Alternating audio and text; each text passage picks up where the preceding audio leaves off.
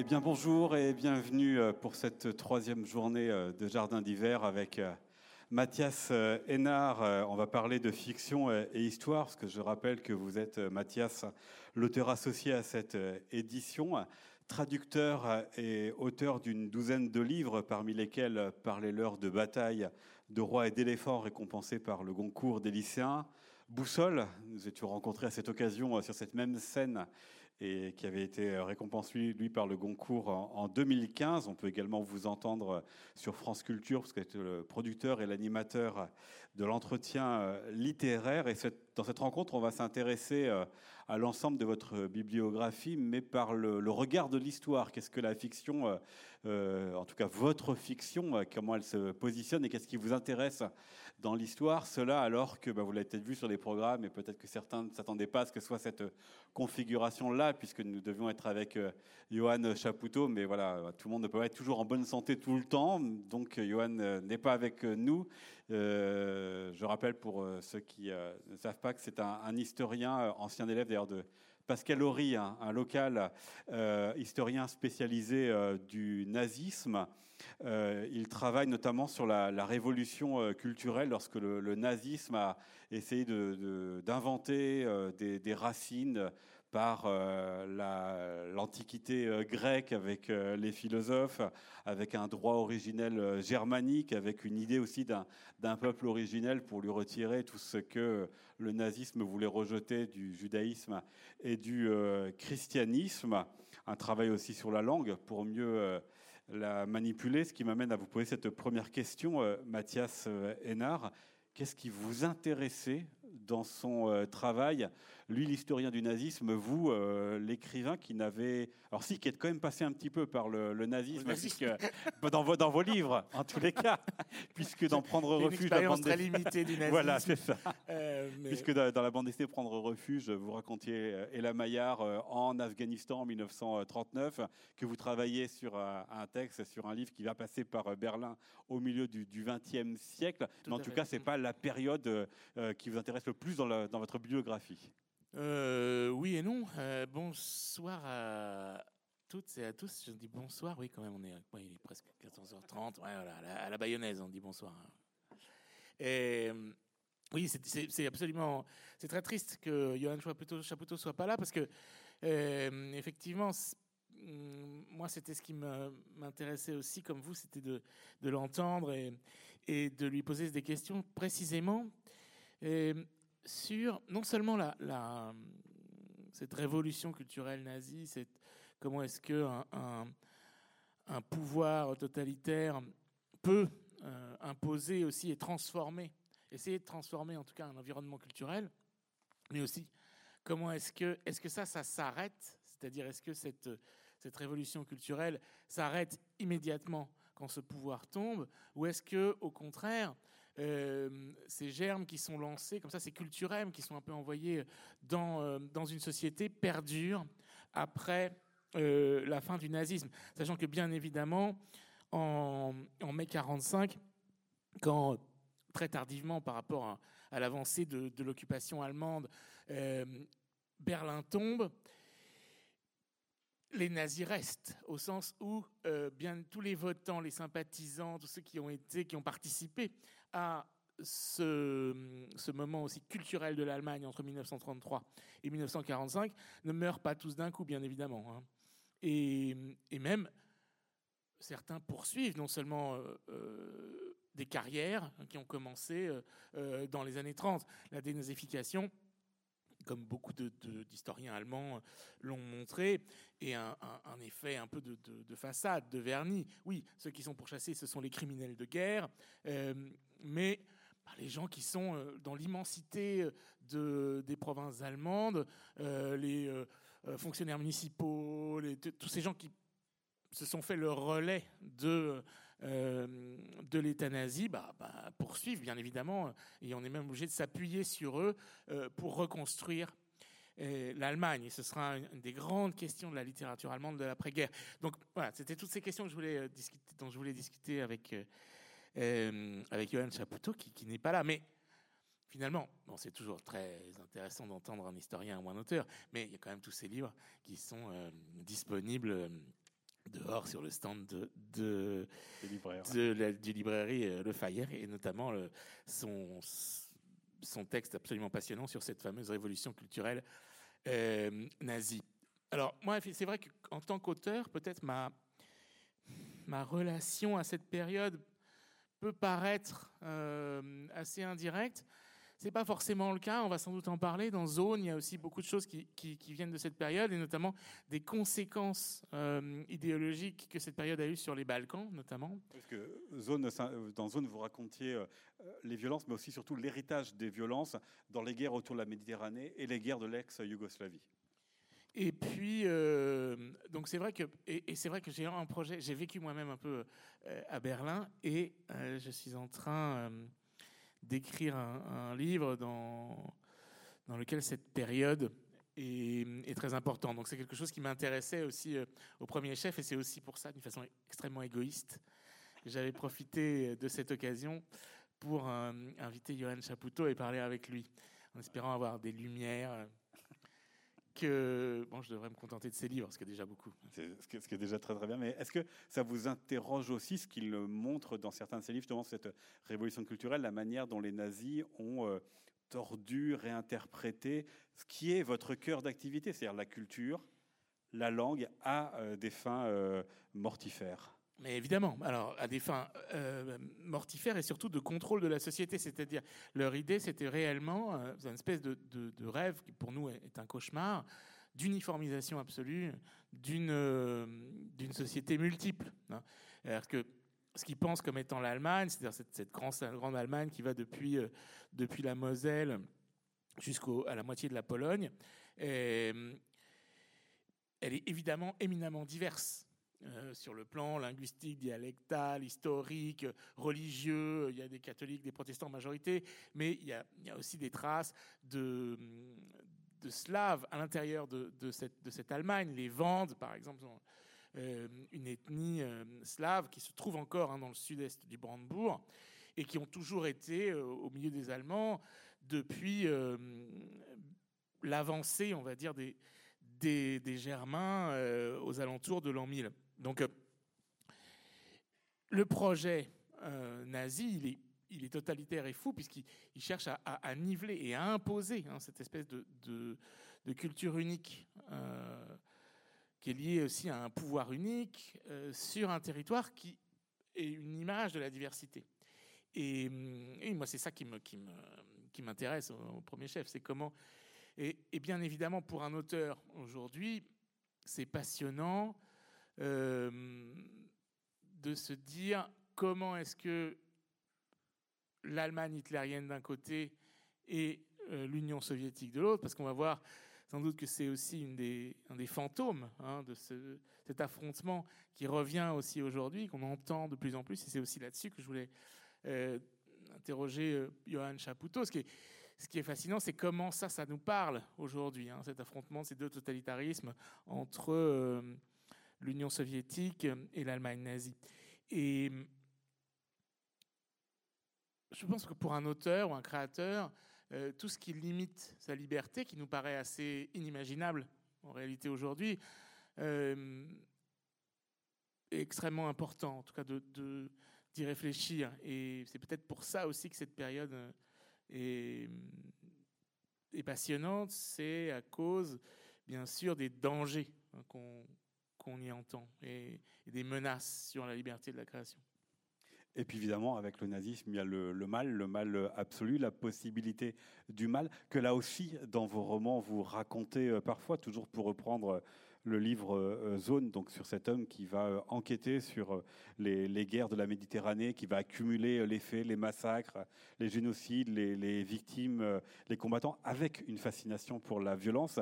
Là aussi, comment ça vous interroge entre le travail d'historien du nazisme et vous, ce qui vous intéresse, c'est-à-dire ce mal, cette tolérance et cette acceptabilité du mal? Je pense que pour l'historien et pour le, romancier, le, le mal, c'est pas tout à fait la même chose. Hein. Pour un historien, le mal, c'est une notion euh, historique ou qu'il faut historiciser, euh, alors que euh, peut-être ce qui intéresse le romancier, c'est plutôt peut-être une éternité hein, du, mal. Et justement, comment est-ce que la douleur, la violence, le mal se reproduit hein, de génération en génération? Et, une certaine histoire, on va dire, de l'humanité se construit aussi du côté du mal. Et, c'est aussi une, des, différences peut-être entre le créateur et l'historien qui, qui finalement ont parfois le, même objet, euh, mais l'envisagent de façon très différente. Oui, vous dites c'est l'éternité, une espèce de, permanence. Pourquoi est-ce que c'est parfois davantage l'héritage, le souvenir ou la manière dont on se débarrasse pas ou mal du mal, si j'ose dire, qui vous intéresse? Bah, Surtout le fait qu'on s'en débarrasse pas. C'est ça qui est, assez euh, troublant. Hein, parce qu'on pourrait dire finalement, si on croit en une certaine idée de, progrès, hein, ce qui a été le cas, ce qui est encore le cas depuis longtemps, ça fait extrêmement longtemps que les hommes se disent, par exemple, si on prend un mal comme, celui de la guerre, euh, ça fait extrêmement longtemps que les hommes se disent, non, mais il n'y en aura plus. C'est la fin, ça s'arrête. Hein. Euh, on pensait, assez naïvement peut-être, que euh, l'Union européenne nous mettait à l'abri de la guerre. Hein. C'est pour ça qu'on a construit un peu ce rempart autour de l'Europe euh, qui nous dit, non, voilà,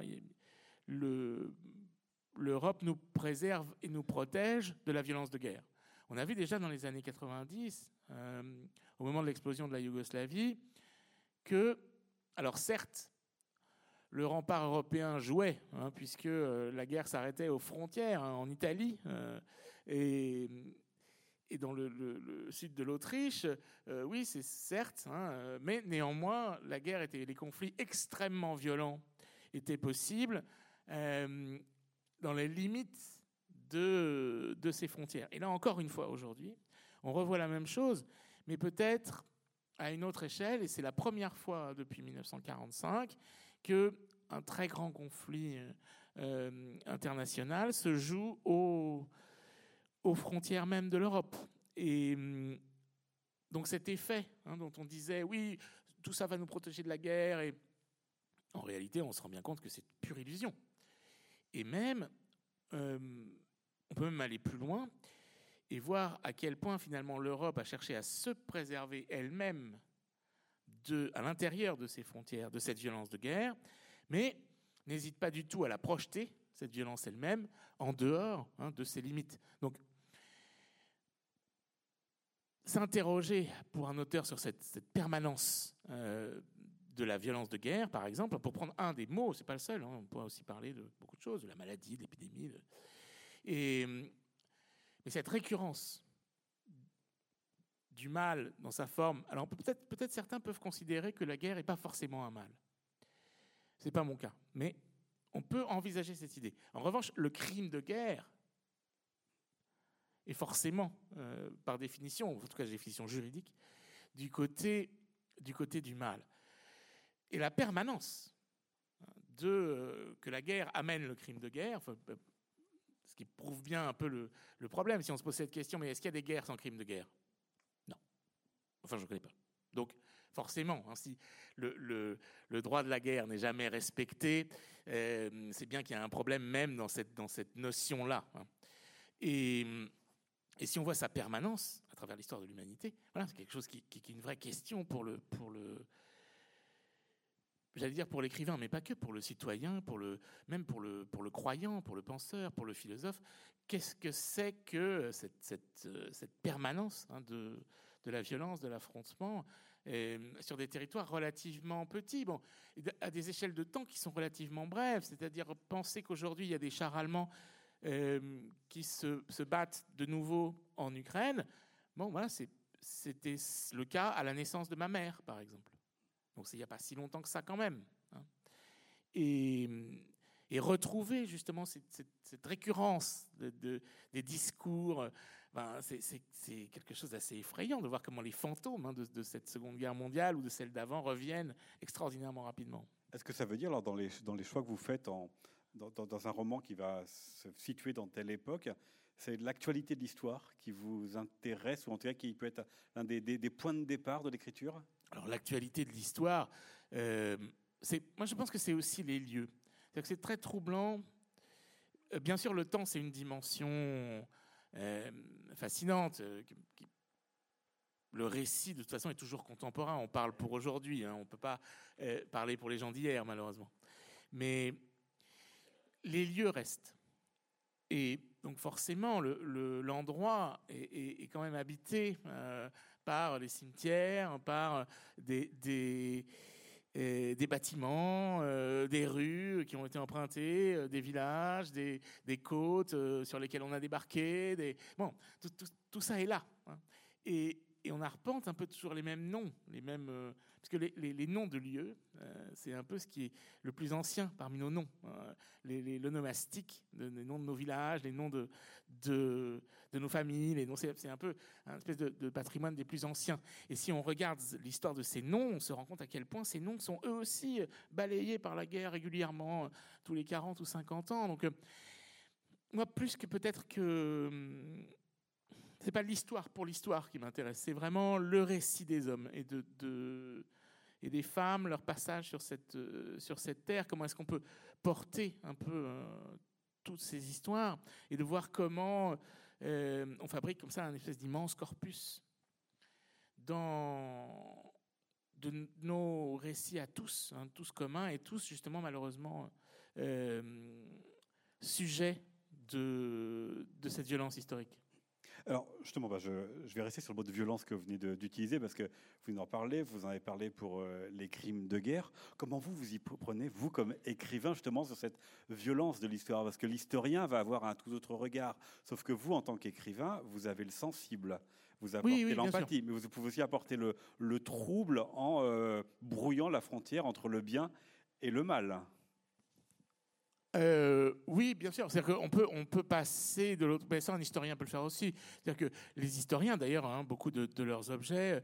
Euh, si je pense à un autre historien, par exemple, comme euh, avec qui Johan Chapoutot a pu travailler, qui est Christian Ingrao. ils ont écrit ensemble la biographie de Hitler. Ils ont écrit ensemble une biographie d'Hitler, mais Christian Ingrao s'est intéressé aussi à certaines unités combattantes de la Seconde Guerre mondiale, plutôt complètement du côté du mal. Donc l'historien peut lui aussi hein, faire ce travail de, de, reconstituer un peu ce qu'ont pu être euh, des parcours de vie qui ne sont pas forcément exemplaires, entre guillemets, ou en tout cas pas du tout des, des saints. Hein, oui, qu'il pas forcément sa même projection que le, les raconteurs d'histoire. Là où le, l'écrivain, ou en tout cas le, romancier, parce qu'il y a beaucoup de sortes d'écrivains, mais quelqu'un qui écrit des romans est beaucoup plus libre, c'est que pour deux choses. D'abord, un, moi, pour moi, je considère qu'une histoire est vraie à partir du moment où je la réutilise. C'est-à-dire que quand on me raconte quelque chose, bah, ah, quelqu'un m'a raconté une histoire, je la trouve euh, plausible, bah, je, me sens tout à fait libre de, de, la mettre dans un texte, puisque on est du côté du roman. Donc on ne va pas chercher hein, le même rapport dans un roman, le même rapport au réel, ou en tout cas le même rapport à la, preuve, entre guillemets, ou à la, vérité, euh, avec quatre guillemets, euh, que dans un, essai euh, historique. Donc, j'ai plus de liberté là-dessus. Et j'ai aussi une autre liberté qui est celle de, pouvoir imaginer des personnages, c'est-à-dire des fantômes, hein, en réalité, des gens qui vont parler. Et d'inventer une parole, aujourd'hui, qui, je, mets des mots euh, dans, des gens d'hier, des gens dont, on ne sait pas forcément comment est-ce qu'ils auraient pu s'exprimer euh, ou de quelle façon. Je peux euh, transmettre des, sentiments, essayer de, décrire des, des, odeurs, des, paysages, des, choses qui, par exemple, ont, disparu, que je, peux essayer de reconstituer. Ou en tout cas de faire le récit. Et c'est là où l'historien rejoint. Euh, il y a beaucoup de, je ne sais pas si vous avez remarqué, il y a de plus en plus d'historiens qui se font romanciers, ou en tout cas qui utilisent de plus en plus les possibilités du récit.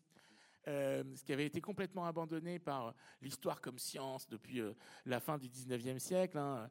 Le, positivisme historique avait vraiment interdit non, vous n'avez pas le droit, c'est très très mal. Et aujourd'hui, il y a de plus en plus d'historiens qui reviennent un peu au récit en se disant, bah, en réalité, euh, on va raconter ce qu'on sait.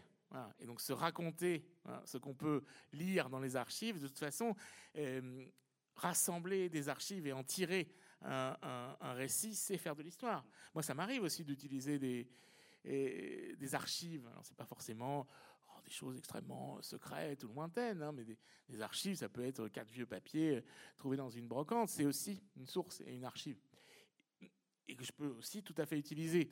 Donc là, il y aurait beaucoup à dire sur le, rapport entre l'historien du XXIe siècle et le et, et l'écrivain que je suis. Mais néanmoins, cette, cette question de, de, de, la fiction, elle est, elle est fascinante. Et moi-même, parfois, je, je, me pose, euh, je me dis, mais où est la limite? Qu'est-ce que je peux, euh, qu'est-ce que j'ai le droit d'inventer? Jusqu'où j'ai j'ai le droit d'aller. Euh, d'aller par rapport à ce qui est de la réalité historique, d'aller aussi par rapport à ce qui est de la, la violence, la, la, transgression. Vous avez comme écrit un livre qui s'appelle euh, Bréviaire des artificiers, qui est un espèce de mode d'emploi des apprentis terroristes. Oui, oui, c'est vrai, mais ça c'est plutôt c'est sur le mode tout à fait bouffon. Oui, je on, voit, on voit très bien que c'est que c'est que c'est pour rire. Ça, le, le rire, c'est peut-être encore une autre catégorie. À partir du moment où il est identifié comme tel, là, le, le, lecteur sait qu'il rentre dans un autre type de de, de texte. Puis là, il y a des dessins, des espèces de, de, caricatures. C'est écrit dans un, dans un langage du XVIIIe siècle. Donc on, est, on, comprend tout de suite qu'on n'est pas dans un, dans un manuel contemporain de, djihadisme. Ça. Mais euh, j'ai perdu le fil. Nous en étions, c'est pas grave. Nous en étions sur le, la transgression, l'idée de. Oui, mais c'est certain que le en fait, on, est seul à se mettre ces, limites-là, de se dire euh, ah, qu'est-ce que je peux raconter, jusqu'où, de quelle façon, euh, qu'est-ce que je peux inventer, qu'est-ce que je peux prêter comme propos. Bon, la vraie question qui se pose un peu tous les jours, c'est les personnages historiques, entre guillemets. C'est-à-dire les gens dont on utilise, qu'est-ce que c'est qu'un personnage historique? C'est quelqu'un dont le nom et le prénom est attesté euh, dans des livres d'histoire ou dans un registre d'état civil ou sur une pierre tombale. Voilà, c'est ça un personnage historique. C'est quelqu'un qui a eu à un moment un corps sur cette terre qui a porté ce nom et ce prénom-là. Et si moi je réutilise. Prenons un exemple concret. Dans votre biographie, parle-leur de bataille de rois et d'éléphants. C'est Michel-Ange, au début du XVIe à Constantinople. Tout le monde sait que Constantinople existait, tout le monde sait que le XVIe a existé, tout le monde sait que Michel-Ange existait. Par contre, qu'il soit venu concevoir un pont, ça peut appartenir à la liberté des créateurs. Voilà, exactement. Euh, ce, voyage n'est pas forcément attesté, lui. Mais en revanche, tout ce que je dis sur Michel-Ange fait partie, on va dire, de euh, ce sur quoi les spécialistes de Michel-Ange s'accordent aujourd'hui. Et quand j'ai travaillé sur le personnage de Michel-Ange, j'ai bien pris soin, justement, d'utiliser uniquement des données sur lesquelles tous les historiens étaient d'accord. Je n'ai pas choisi euh, de m'en aller, de dire ah, je vais plutôt aller de ce côté-là ou de l'autre, utiliser tel détail qui est fité uniquement par une personne. Non, au contraire. Au contraire, même par exemple, euh, la, fameuse question de, l'homosexualité de Michel-Ange.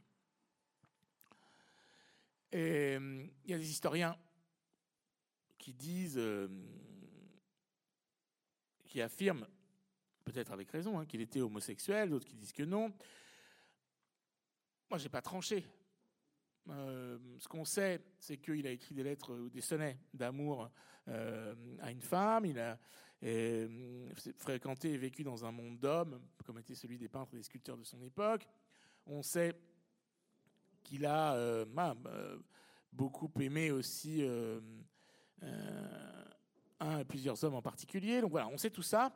Moi, j'ai pas du tout voulu trancher. Hein. J'ai dit bah voilà, on va faire une espèce de voie du milieu où il est un peu indécis entre un côté et l'autre.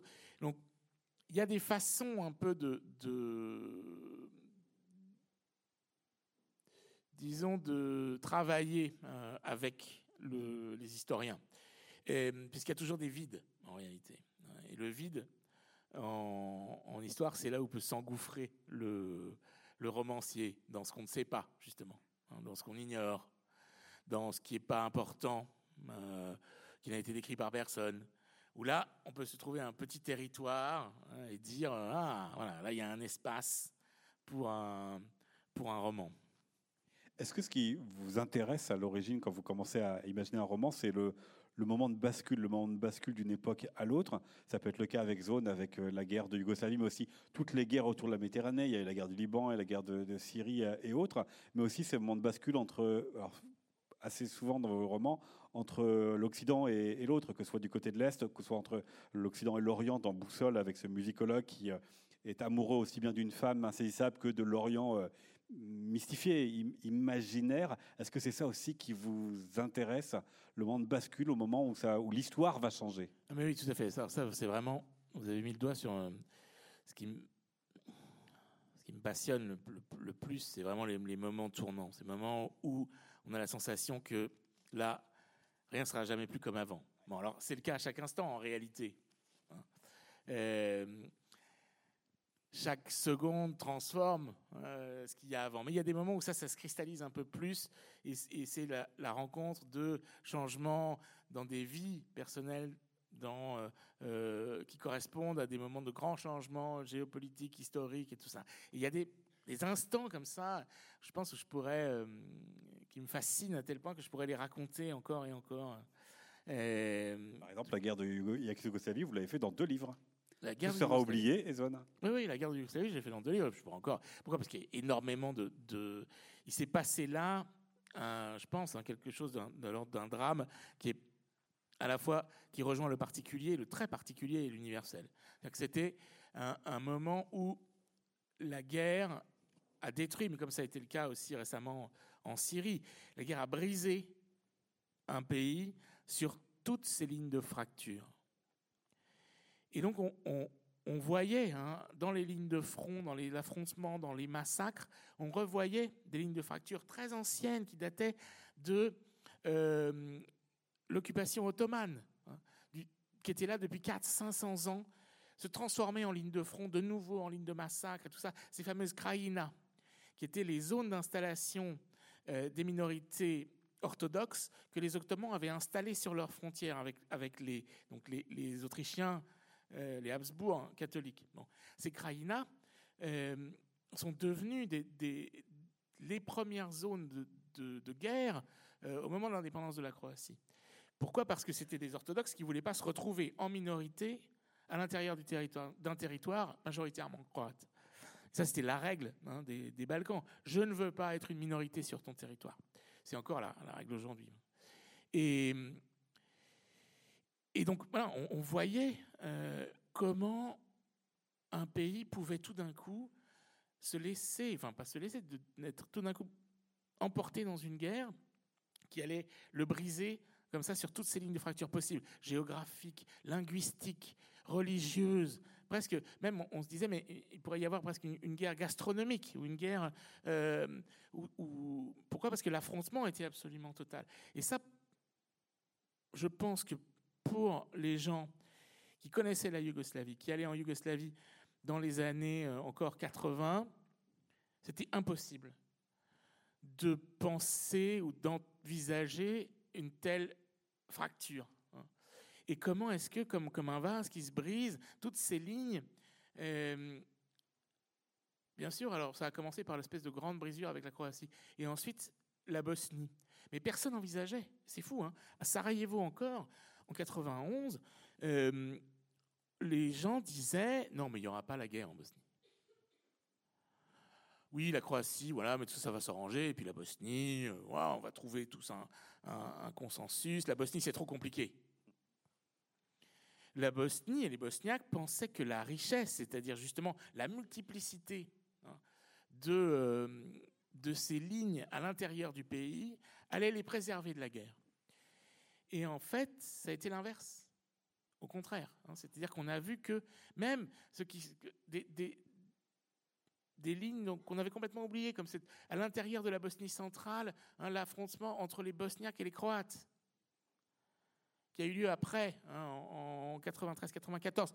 Bah, ça, vous auriez expliqué ça, qu'on allait se battre, que Mostar allait être coupé en deux, euh, comme euh, une ville divisée comme, comme Beyrouth entre l'Est et l'Ouest mais, les gens vous auraient rionné en disant mais c'est absolument pas. Alors que voilà, ça s'est produit. Et il y a, je pense, c'est là que je disais que le, extrêmement particulier, l'extrêmement local, rejoint l'universel ici. Pourquoi? Parce qu'on se rend compte que, alors on va dire oui, mais c'est les Balkans, c'est des sauvages. Bon. Non. Méfions-nous de nos propres euh, divisions, fronts, frontières et tout ça, qui peuvent être très facilement activées et transformées et dont la violence peut tout simplement monter et augmenter jusqu'à devenir une violence armée euh, dont on ne saura plus comment l'arrêter.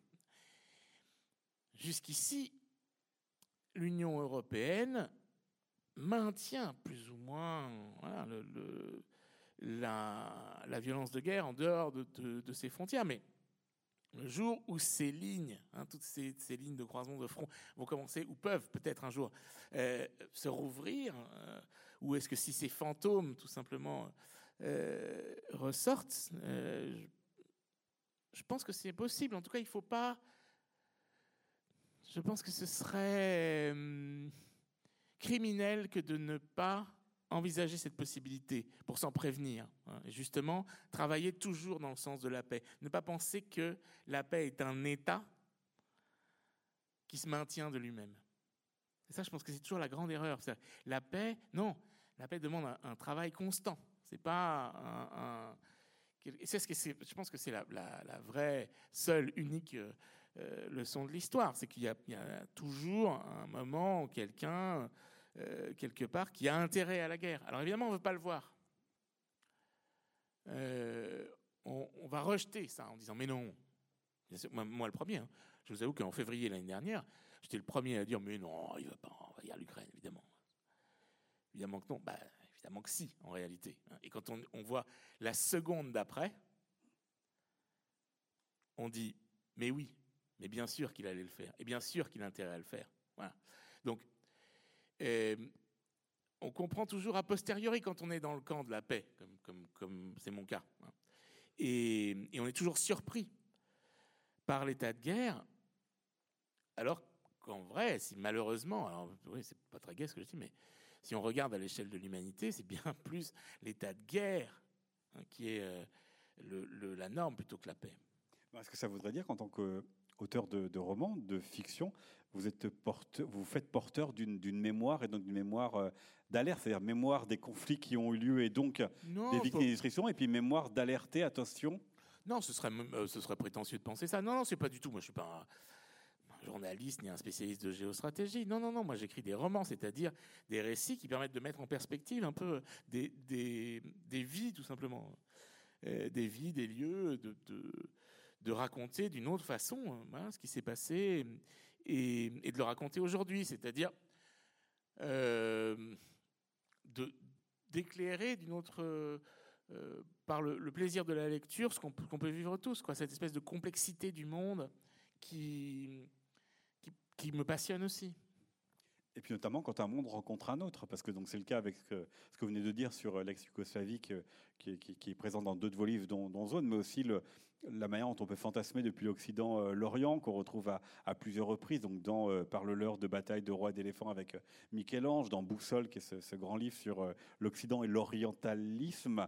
Il y a ça aussi qui est très très présent chez vous, qui n'est pas forcément un choc des mondes, mais en tous les cas, l'idée que l'on se fait du monde d'à côté, quand on y vient, quand on le voit, qu'est-ce qu'il en reste? Oui, mais alors là, c'est aussi l'histoire d'un. Enfin, boussole, l'orientalisme, c'est l'histoire d'une conquête, hein. c'est l'histoire d'une domination, de la domination européenne sur les, territoires euh, au sud et à l'est de la Méditerranée. Donc c'est aussi une histoire euh, cruelle, aussi qu'on ne veut pas forcément regarder, mais c'est aussi une histoire d'une domination culturelle, de, euh, mais qui a, alors c'est pour ça que c'est aussi fascinant pour un romancier, c'est que bon, il y a l'aspect colonial euh, qu'on connaît tous, mais il y a aussi l'immense influence qu'ont eu, un peu comme un espèce de, choc en retour, de contre-discours, dirait euh, Michel Foucault, qu'ont eu toutes les productions orientales sur la littérature, la peinture en Europe au XIXe siècle, et la musique. Et ça, c'est c'est absolument passionnant de voir que, en fait, en pénétrant à partir de l'expédition d'Égypte de 1798 de Bonaparte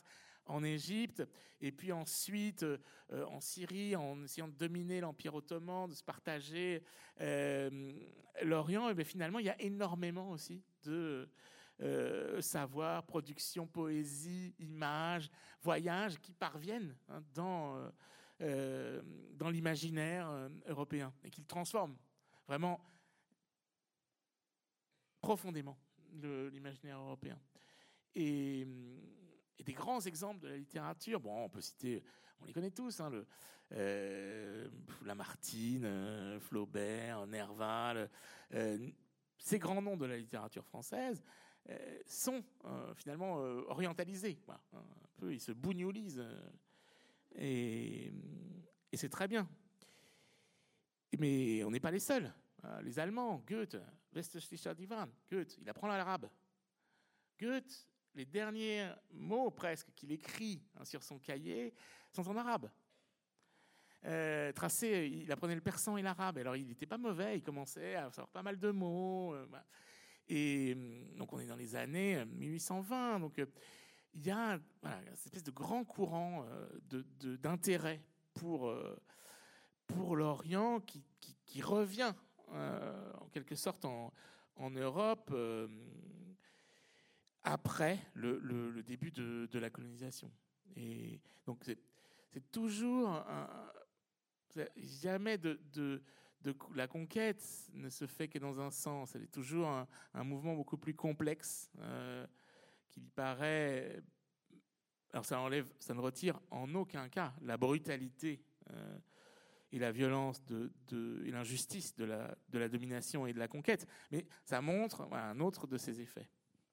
Alors, avant de vous interroger sur le fait que vous êtes un raconteur d'histoire, donc vous pouvez prendre des libertés avec l'histoire, si je puis dire, je voudrais qu'on revienne sur ce que vous disiez tout à l'heure, sur la question de, l'archive, mais même plus, plus généralement de, Mathias Sénard, lecteur de livres d'histoire. Qu'est-ce que vous cherchez dans ces archives, dans ces livres d'histoire? Comment est-ce qu'ils viennent soit nourrir, soit euh, par hasard se présenter à vous et puis vous donner des idées? Alors, je cherche pas du tout la même chose.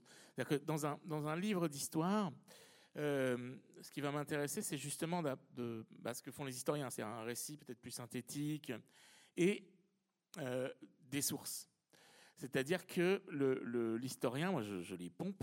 Je, comment? C'est-à-dire que je vais voir leur bibliographie, puis je regarde euh, qu'est-ce que c'est que leurs sources, leurs cartons d'archives, où est-ce qu'ils ont trouvé leurs histoires, leurs récits, où je sais qu'il peut y avoir des personnages qui peuvent être intéressants et des récits qui, peuvent nourrir justement mes, histoires. Donc, notamment, ça, ça a été le cas pour moi dans beaucoup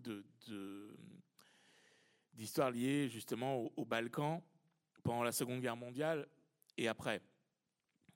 Et, là, c'était fascinant de, pouvoir aller voir, en fait, d'essayer de, retrouver les archives à partir desquelles certains historiens avaient travaillé, connaissant, moi, ayant lu leur travail, donc comprenant un peu le contexte grâce à eux, je pouvais aussi prendre des exemples beaucoup plus particuliers, des faits très précis à raconter hein, dans, dans, mes livres qui étaient justement tirés des archives. Donc, l'historien, pour moi, c'est vraiment un pont euh, entre le, disons le, savoir historique en général et l'archive. Parce que ça m'est rarement arrivé d'aller moi directement dans un carton d'archives sans qu'il m'ait été euh, indiqué ou pointé du doigt par un historien. Par son livre, par l'historien ou l'historienne en, lui-même, est-ce que vous, vous êtes arrivé d'aller euh, interroger, bon là ce que vous devez faire avec Yohan Chaputo, mais d'aller interroger directement euh, l'historien pour comprendre quelque chose sur la période que vous êtes en train de travailler? Mais oui, ça m'est arrivé plusieurs fois. Alors ça m'est arrivé avec un, un historien que vous connaissez tous qui s'appelle Pascal Boucheron.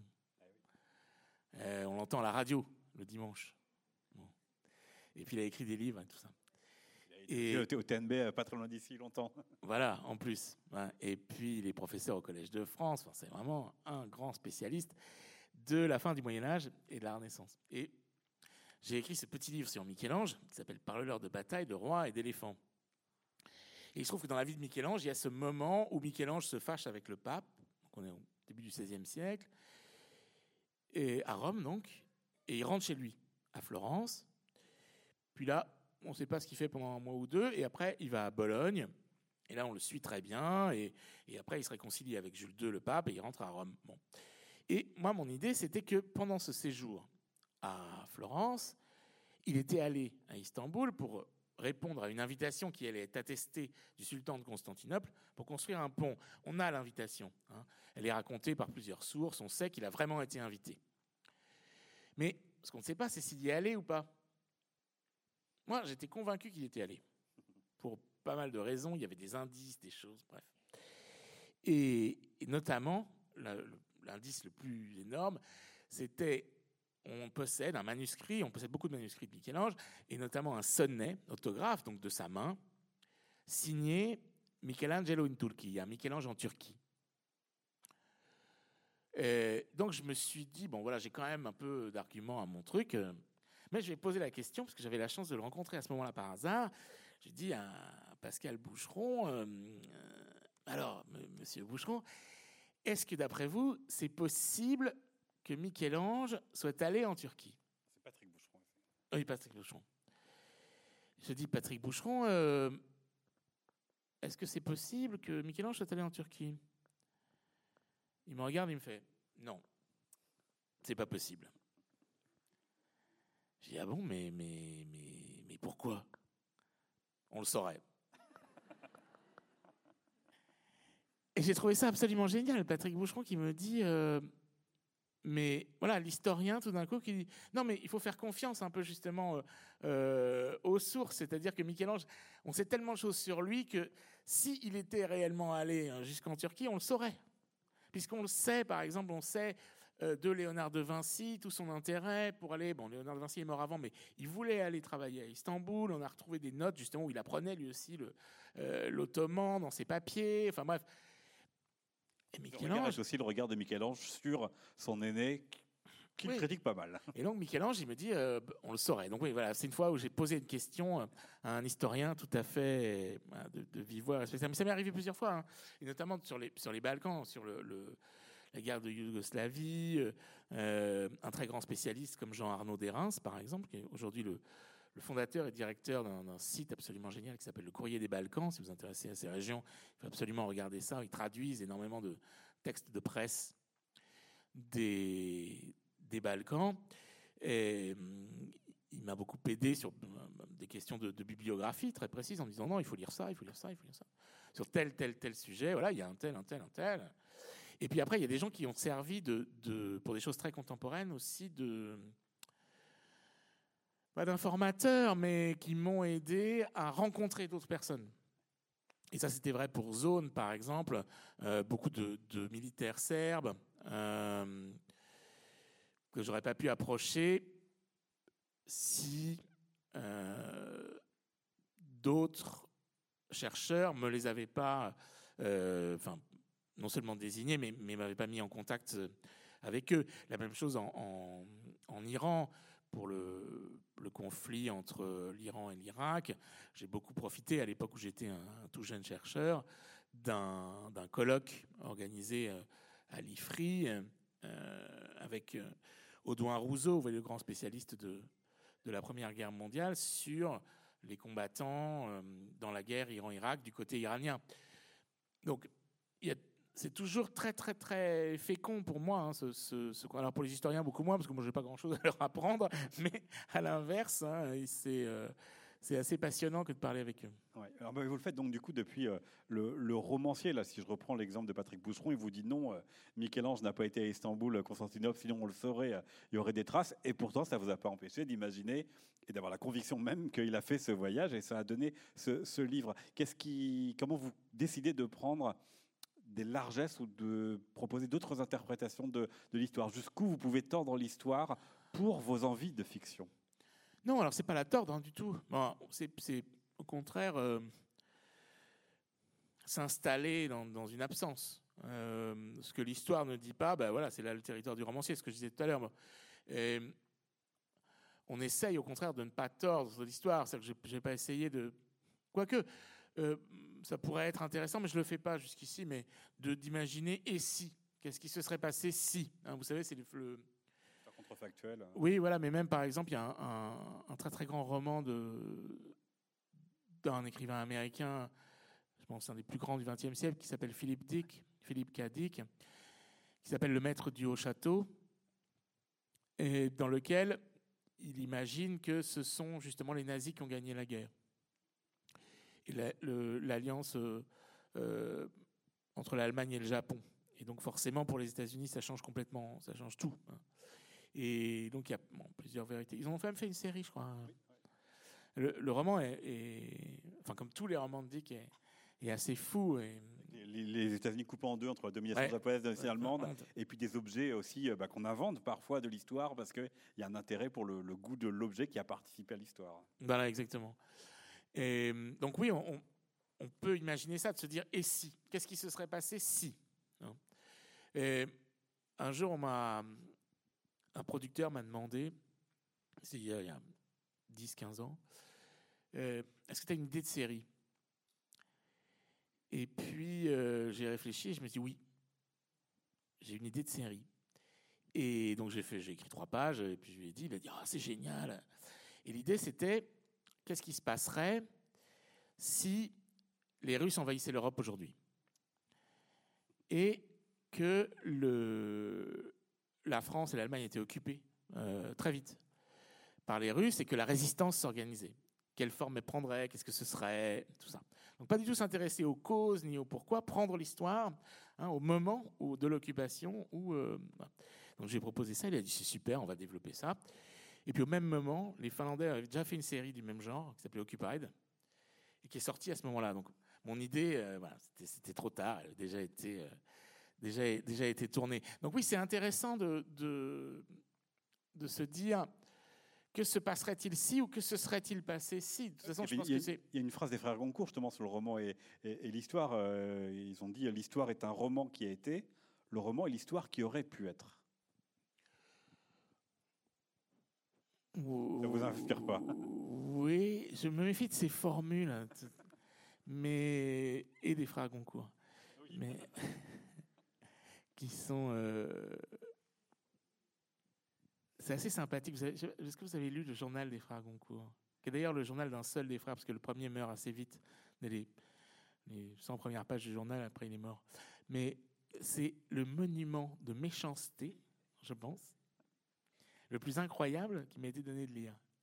Personne ne trouve grâce à ses yeux. Euh, il est méchant, il est antisémite, il, il tout. Et il est très mesquin en plus. Hein. Mais il y a des pages absolument incroyables. il faut lire ça, c'est vraiment drôle. Euh. Et, c'est une description du Paris de cette époque, parce qu'il va chez tout le monde, il voit tout le monde. Et hum, en plus, bien évidemment, c'est dans le domaine public, donc vous pouvez le, lire très facilement sur votre tablette en, deux clics, vous trouvez ça. Et, non, et pourquoi je parlais du journal des frères Goncourt Ah oui, non, à cause de cette phrase sur le. Cette phrase, oui, l'histoire non, mais, non, mais justement, je, je, je suis pas tellement d'accord parce que euh, l'histoire, c'est il faudrait remplacer le mot roman par récit, parce que le roman pour nous aujourd'hui, c'est vraiment un ensemble de formes, une très grande liberté, où justement tout type de matériaux, euh, même y compris l'enquête la plus poussée, euh, peut être inclus. Si on prend par exemple les romans de quelqu'un que j'aime beaucoup comme Philippe Janada, ça vous dit quelque chose peut-être? Il y a un auteur qui publie des, très longues enquêtes sur des faits divers c'est le cas de ces quatre ou cinq derniers livres. Et donc, c'est tout ce qu'il écrit est, réel au sens où même. Bah, lui, il va passer euh, des mois et des mois en Dordogne pour avoir là où sont les archives pour raconter l'histoire de la petite serpe, de la, la serpe, d'Anneau et autres. Oui, oui. Même, même, c'est, il parle de lui à la première personne, il raconte son histoire. Vous avez même ses analyses de sang, le résultat de son taux de cholestérol. Tout est vrai, quoi. Depuis son la, point de la panne de voiture sur le chemin. Voilà. Depuis son point de vue. Et c'est extrêmement intéressant de, justement de se dire, mais qu'est-ce que c'est aussi que l'histoire, si c'est aussi qu'un point de vue? C'est-à-dire qu'il faut le récit historique, il est quand même subjectif, bien évidemment, puisque c'est l'historien qui va tirer euh, ce fil-là et pas celui-là. Donc, je ne sais pas si cette phrase euh, des frères Concours, à mon avis, ce qu'il faut éviter, c'est justement d'essayer de trop caractériser ces objets, de dire l'histoire c'est ça, le, roman c'est ça. Non, finalement, le roman c'est beaucoup de choses et l'histoire aussi. Et, puis c'est des choses qui sont aussi des objets qui sont extrêmement euh, meubles en fait, c'est qui bougent en tout cas beaucoup dans le temps. Du coup, je ne vous propose pas une autre citation de quelqu'un qu'on connaît bien ici, qui est Mona Ozouf, pour qui le roman accueillait l'irrationnel quand l'histoire rationalise. C'est vrai aussi, mais il y a aussi des romans qui rationalisent beaucoup. Euh, donc, c'est pas que ce soit faux, c'est que c'est extrêmement réducteur en réalité.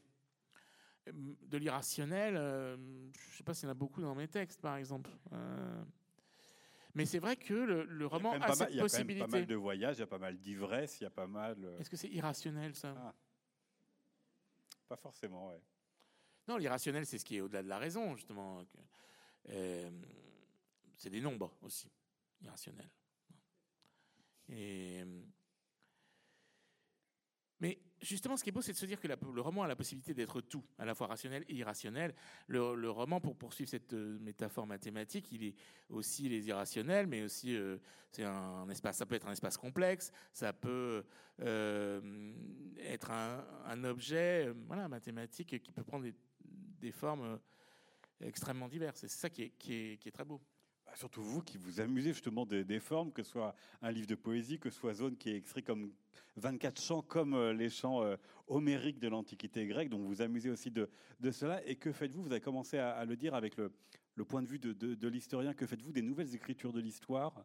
On a justement des écrivains, alors vous l'avez dit par rapport au, récit, mais qui commencent davantage à faire rentrer le jeu de l'historien dans euh, le livre. C'est le cas évidemment d'Yvan Jablonka. C'est ce qu'a fait récemment Jérémy Foy avec la Saint-Barthélemy sur les massacres de voisins, où il interroge aussi, lui, son rapport aux archives et comment les archives les meufs le touchent. C'est-à-dire qu'ils font rentrer aussi la part de subjectivité et de sensible qui en est fait, aussi au cœur du roman. Oui, mais ils l'admettent.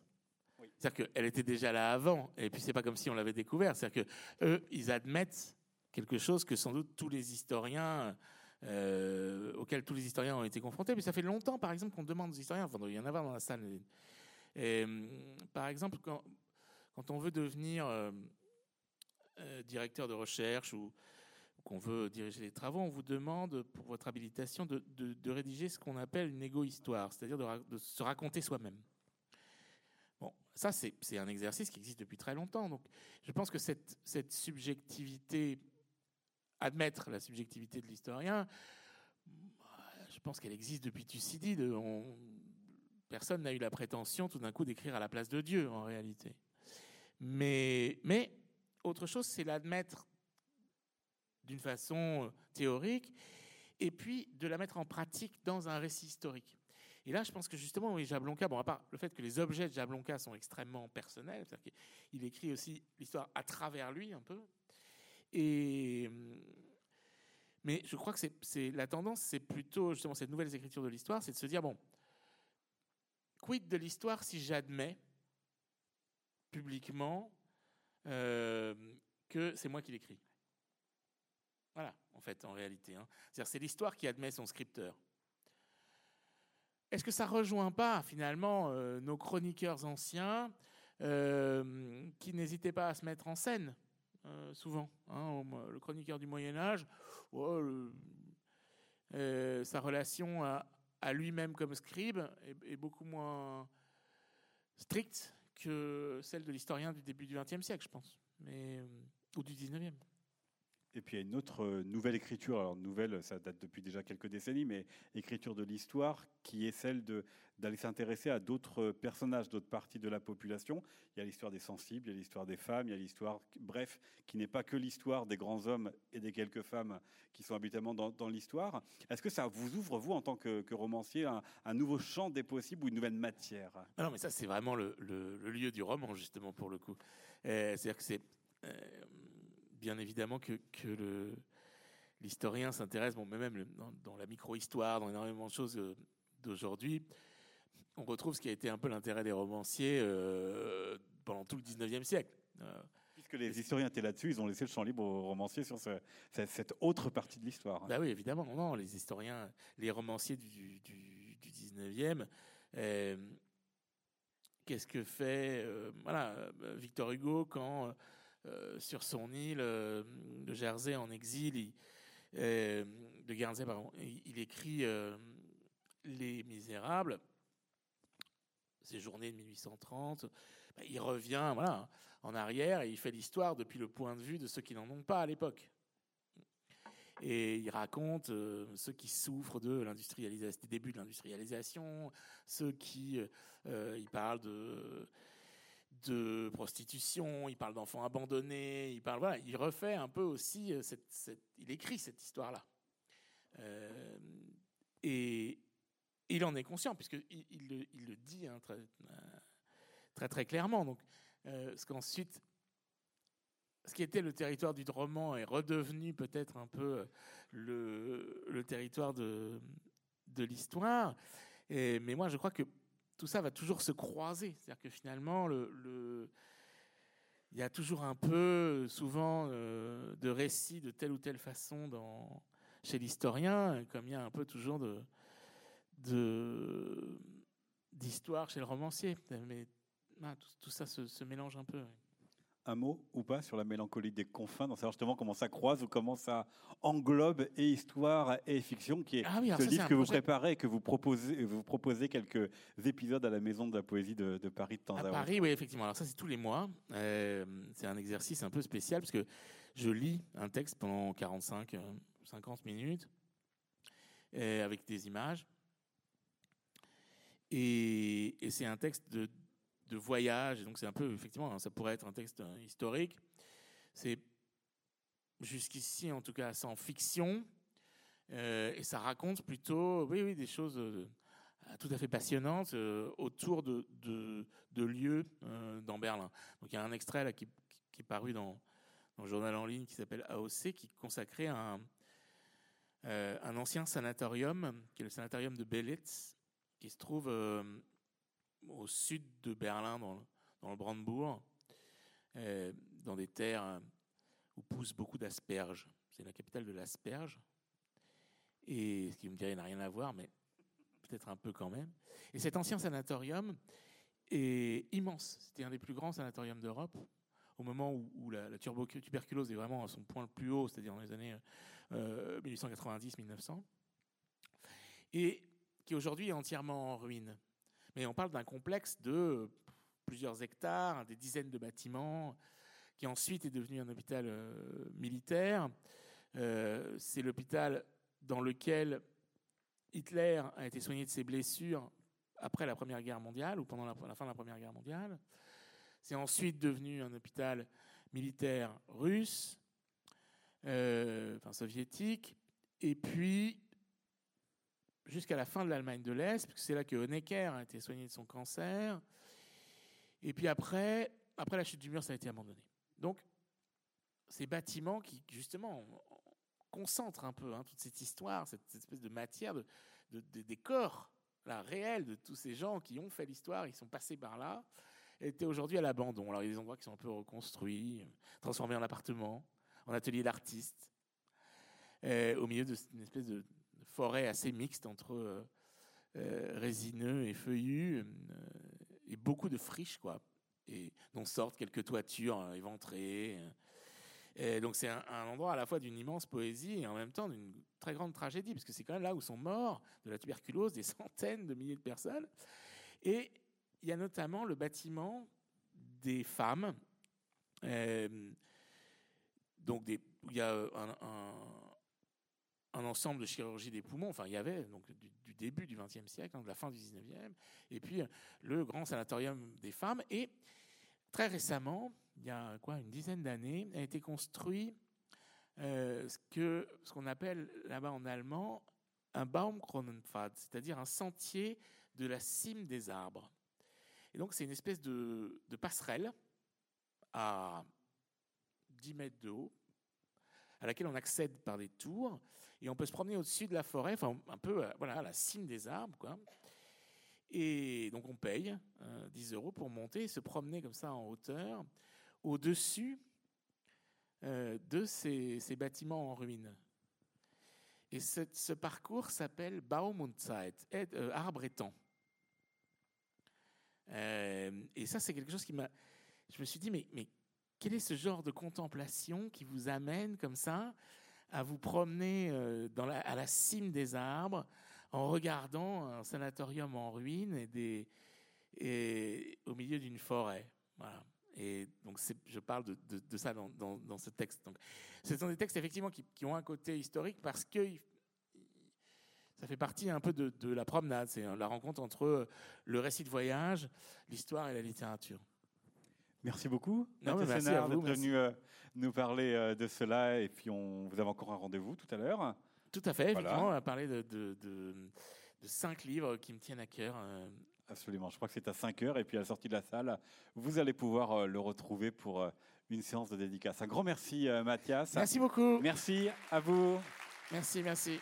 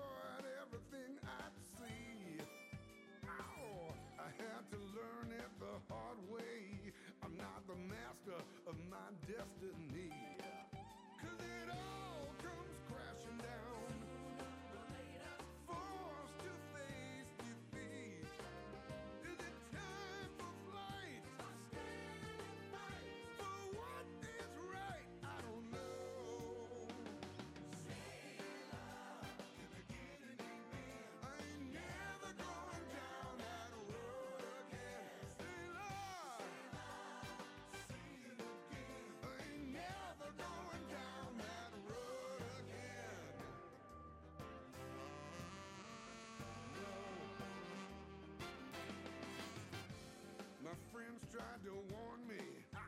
I, was just